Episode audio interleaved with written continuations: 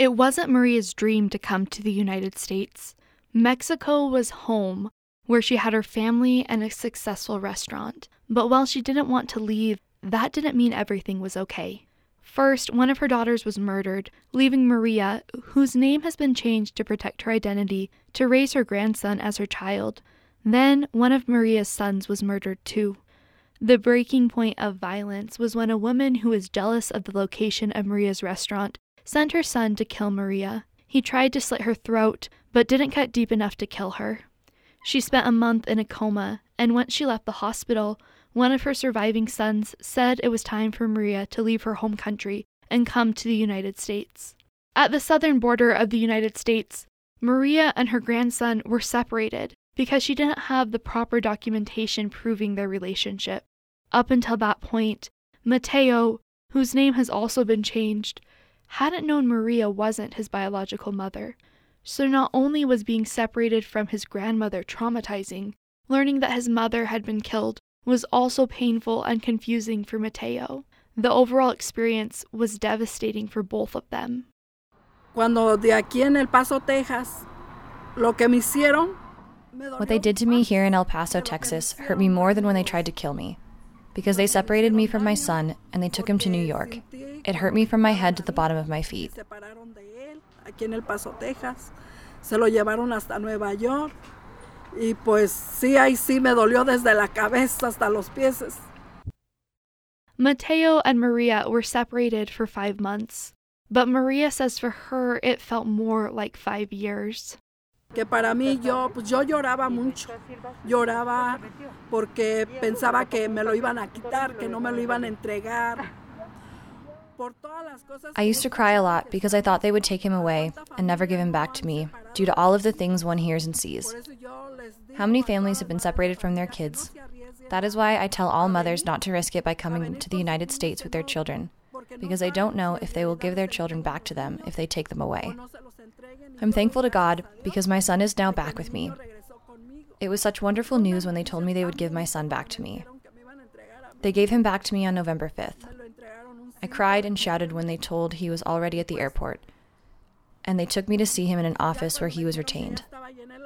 When I saw him, we both kneeled, hugged, and cried. He shouted, Mommy. Our reunion was a wonderful experience.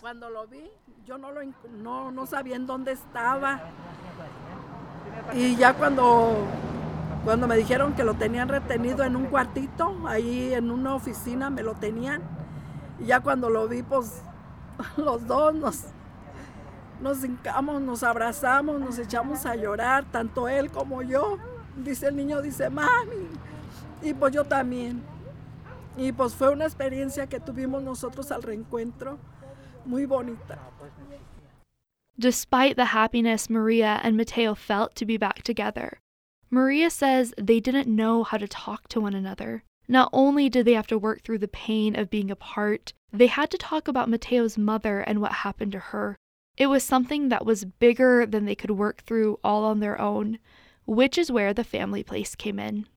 Through the family place, both Maria and Mateo received counseling services.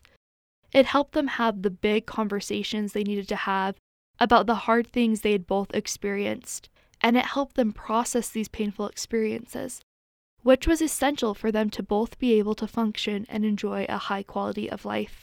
For Mateo, this included art therapy, where he could draw his feelings and how he saw his family. For Maria, it included regular visits from a family place employee who helped her get to know her new home as she worked through her trauma. Breathing therapy and aromatherapy have also given her tools to address daily stress.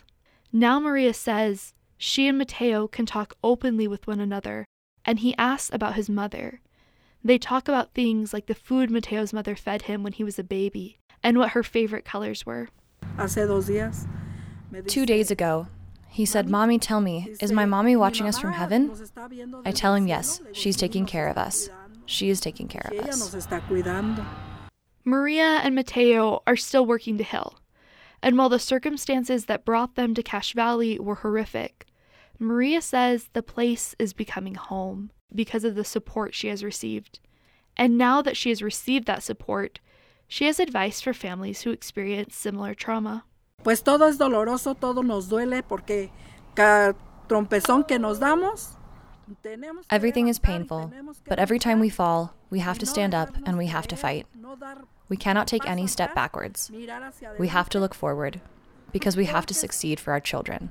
Familias, familias que somos, los hijos nos están ayudando porque uno de madre tiene que salir adelante por nuestros hijos. With Utah Public Radio, I'm Madeline Mortensen.